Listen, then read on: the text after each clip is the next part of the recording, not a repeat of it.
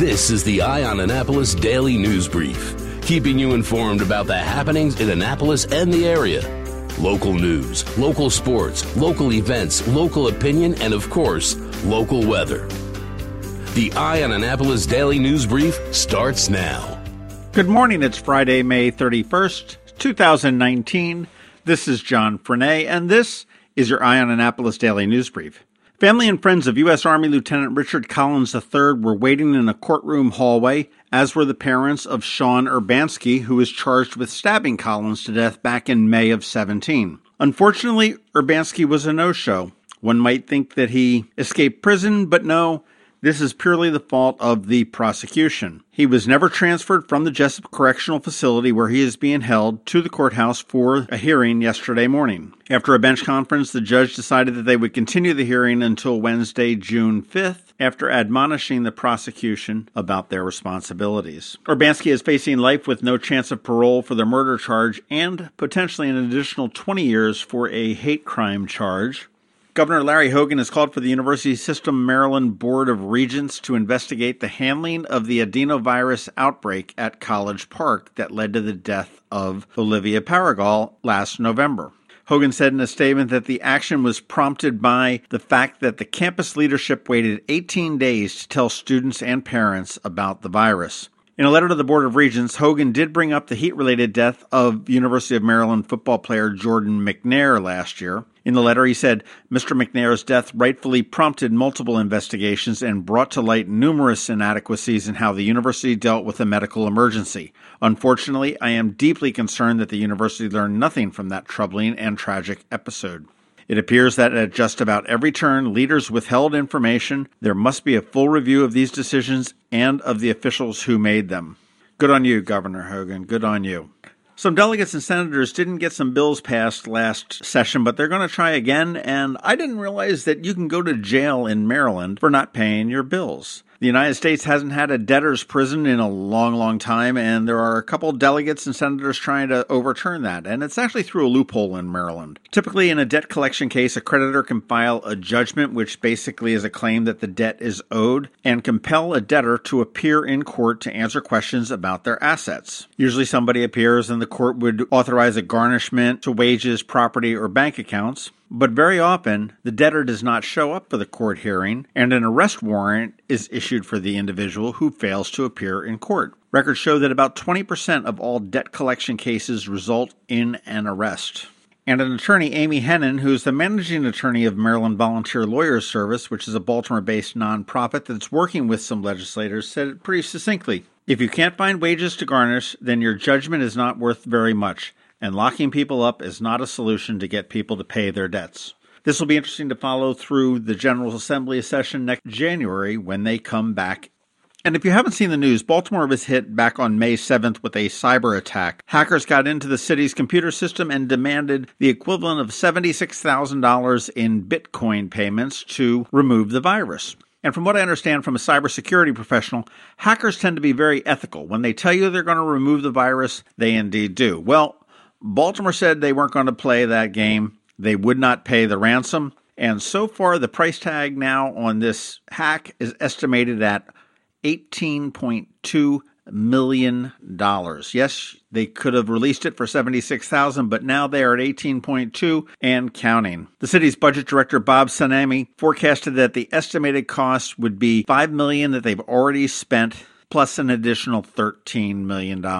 Email was just restored last Wednesday to some city workers, and they do not have any kind of an estimate as to when the overall network will be back up.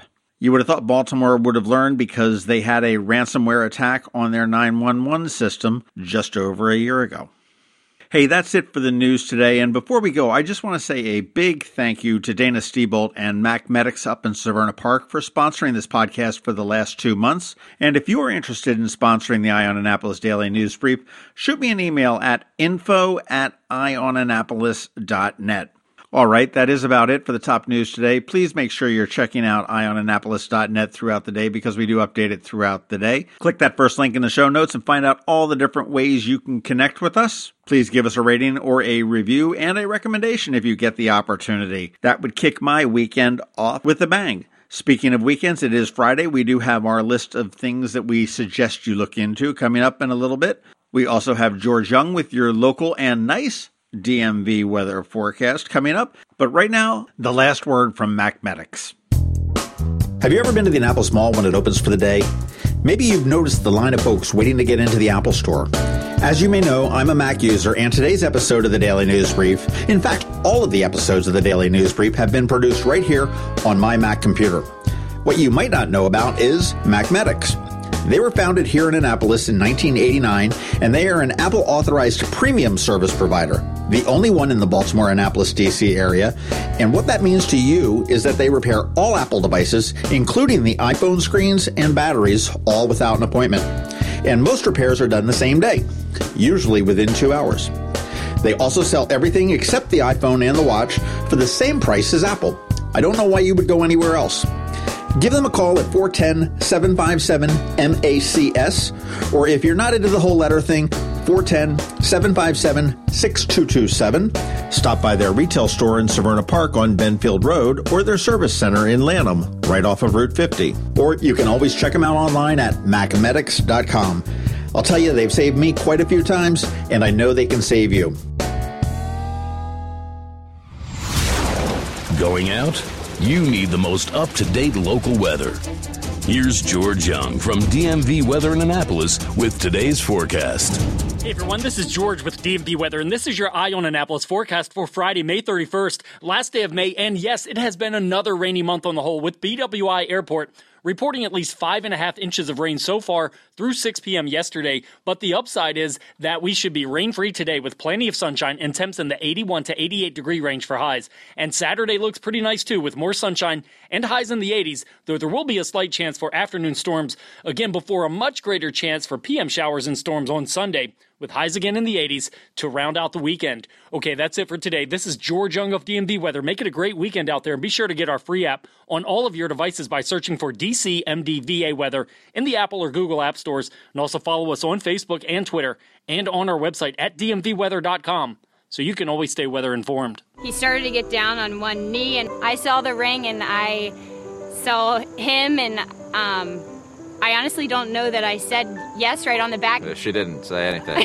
she was just shaking for a little while, and then I think you said yes eventually. Yeah, I guess I did. I so. I'm Steve Samaras of Zachary's Jewelers. That was John and Michelle's story of yes. For a chance to win a beautiful, rare, responsibly sourced Forever Forevermark Tribute Collection diamond pendant, share your story at a astoryofyes.com. Every weekend, there's something exciting going on in the Annapolis area. Be sure to visit eyeonannapolis.net to sign up for a newsletter highlighting all the weekend events. Here are our top picks for this weekend. Thank God it's.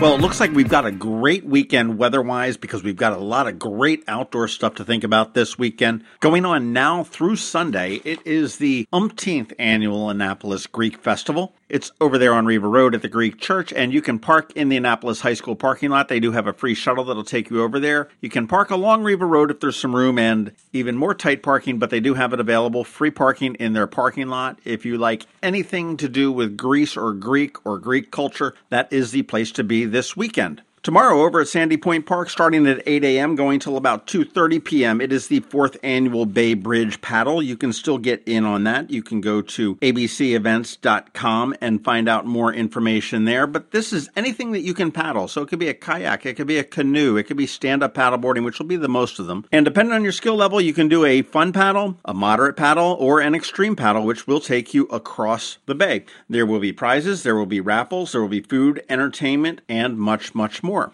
If you'd rather stay land based, I recommend the Secret Garden Tour. This is sponsored by the Hammond Harwood House. It is happening again this weekend, Saturday and Sunday, and this will feature a self guided walking tour of the secret gardens of historic Annapolis. You would be surprised what lurks behind those brick exteriors, and I do recommend you check that out. It's sponsored by the Hammond Harwood House, and tickets are $20 on that.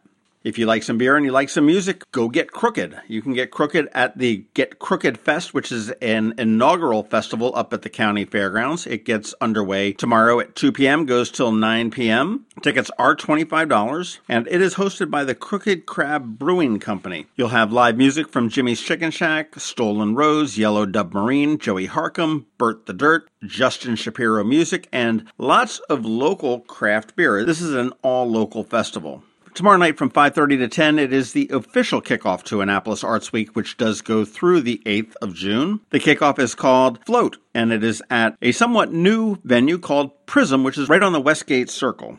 Their address is actually 478 Spa Road. It's in the former building that used to house Compass Rose. This will be like an epic block party showcasing a wide range of artistic and creative talents. There's going to be art, music, dancing, food, a whole lot more. It is rain or shine. It is indoor and outdoor, and they will be filling every nook and cranny of that building and parking lot with art and activity for you to enjoy. And one reason to go, if for nothing else, is that they are going to have food from Dangerously Delicious Pies, Annapolis, which is a new store that is going to be opening up on West Street. They're going to come to give us a preview of that as well. And something I'm not familiar with, but Annapolis Indie Popcorn Bar. So that'll be kind of interesting there. Head on down to Prism at the kickoff for Annapolis Arts Week. And that event is called Float, and it is free. Sliding into Sunday, you have the First Sunday Arts Festival. This is the opener for the 2019 season because the opener they had in May got rained out. First Sunday Arts Festival gets underway at 11 a.m., goes till 5 p.m. They close down the first two blocks of West Street and Calvert Street. You'll have food trucks, you'll have dancing, you'll have hundreds of vendors lining the streets. Beautiful sunshine up in the sky, and it'll be a good day and a good way to kick off Sunday. And finally, I'm not sure if there are going to be any tickets left by the time you hear this or not, but on Monday it is the Wendi Winters Memorial Foundation PR Bazaar. It is the 16th annual Wendi Winters PR Bazaar, and this is her own little invention where local nonprofits and small businesses get a chance to meet the press face to face. We're going to have representatives of television, radio, magazines, newspapers, online, as well as several PR professionals to help you get your message out to the media. The last time I looked, we had only about half a dozen tickets left, so if you would like to go, the cost is $20. You can get your tickets at whatsuptix.com. Just scroll down, it's probably the first or second event that's on there. It's the Wendi Winters Memorial Foundation PR Bazaar, Monday evening at Maryland Hall, starting at 6 p.m. All right, that does it for the weekend. Make sure you have a good time this weekend. Make sure you do it safely because we want to see you here on Monday and have a good one. Whether it's Main Street, your street, or any street in the county that we all live in and love and call Anne Arundel, it's a special place.